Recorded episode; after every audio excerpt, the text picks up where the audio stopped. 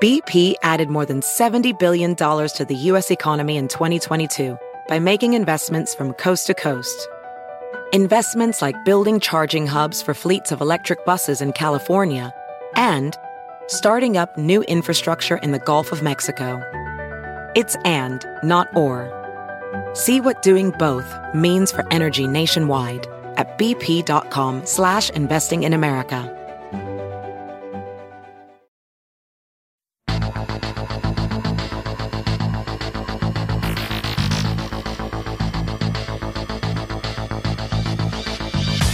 Welcome back to Everyday Einstein's quick and dirty tips for making sense of science. I'm your host, Lee Phelan, and today we're going to talk about acceleration.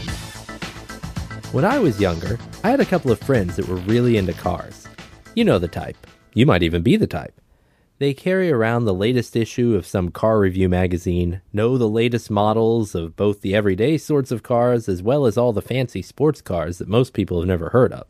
For some reason, None of the make and models ever really stuck with me, but one of the things that I do remember is that each of the hot new cars featured in these magazines had various statistics associated with them, designed to show off how much cooler they were than the other cars you might already know about. One of those statistics was the 0 to 60 stat, and it goes along with the topic I want to discuss today acceleration. But first, I want to thank Netflix for sponsoring this week's podcast. With Netflix instant streaming, you can watch thousands of TV episodes and movies on your PC, Mac, iPad, iPhone, or TV instantly, all streamed to you by Netflix, saving you time, money, and hassle. For your free 30-day trial, go to netflix.com/qdt.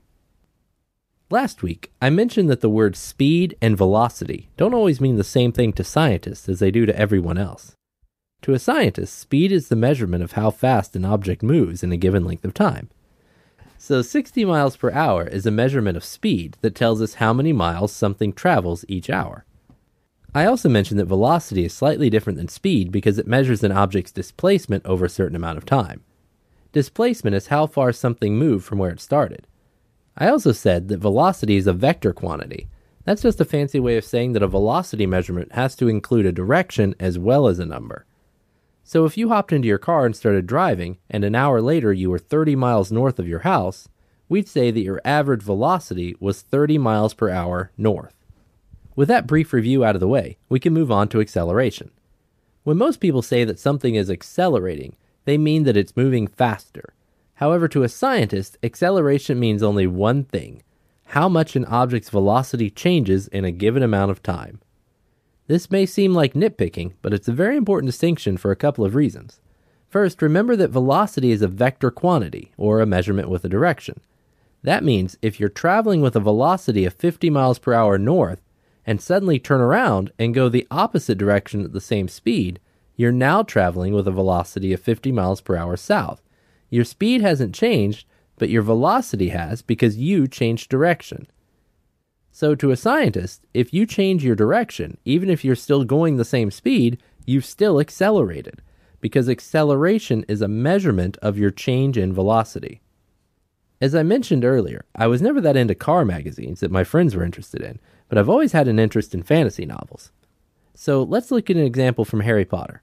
In Harry Potter and the Order of the Phoenix, Ron Weasley gets a new broomstick, a Cleansweep, which he brags can go not to 70 in 10 seconds. Now, assuming Ron's measuring his velocity in miles per hour, not to 70 or 0 miles per hour to 70 miles per hour is a measurement of acceleration. That is, if the broom starts out stationary, a velocity of 0 miles per hour, and uses its maximum magical acceleration it's capable of, 10 seconds later it will have a velocity of 70 miles per hour. As you probably already figured out, the 0 to 60 measurement used in car magazines works the same way, except that unfortunately cars can't fly. One of the things that often throws new physics students into a bit of confusion is that while velocity might be measured in meters per second, acceleration is typically measured in meters per second squared. Another way to think about this is that if something has an acceleration of 10 meters per second squared, what you're really saying is that something accelerates 10 meters per second per second, or every second, the velocity goes up by 10 meters per second. So if you start out at a standstill and start accelerating 10 meters per second per second north. After one second, you'll have a velocity of 10 meters per second north. After two seconds, your velocity will be 20 meters per second north. After three seconds, it'll be, well, you get the idea. It'll increase by 10 meters per second every second, or 10 meters per second squared. Once again, I want to thank Netflix.com for sponsoring this week's podcast. With Netflix, you can watch thousands of TV episodes and movies on your PC, Mac, iPad, iPhone, or TV instantly, all streamed to you by Netflix, saving you time, money, and hassle. If you happen to be a fan of science fiction, Netflix streaming has tons of options for you, including past seasons of Lost, X Files, and just about every Star Trek episode you can ever think of. You can watch these or one of my personal favorites, Once Upon a Time. You can watch these or check out thousands of other TV series and movies while you're at it during a free 30-day trial. That's a free trial of Netflix Instant Streaming at quickanddirtytips.com slash offers. So now you know what scientists think of when they hear the word acceleration. And you also know how to figure out which of your friends has the fastest broomstick or car. If you have a question you'd like to see in a future episode, send me an email at everydayeinstein at quickanddirtytips.com. Or you can find me on Twitter at twitter.com slash qdteinstein. Till next time, I'm your host, Lee Phelan, with Everyday Einstein's quick and dirty tips for making sense of science.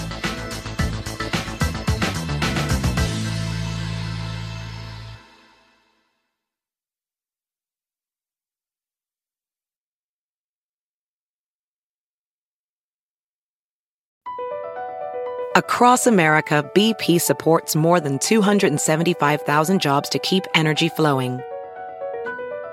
Jobs like building grid scale solar energy in Ohio and producing gas with fewer operational emissions in Texas. It's and, not or. See what doing both means for energy nationwide at bp.com slash investing in America.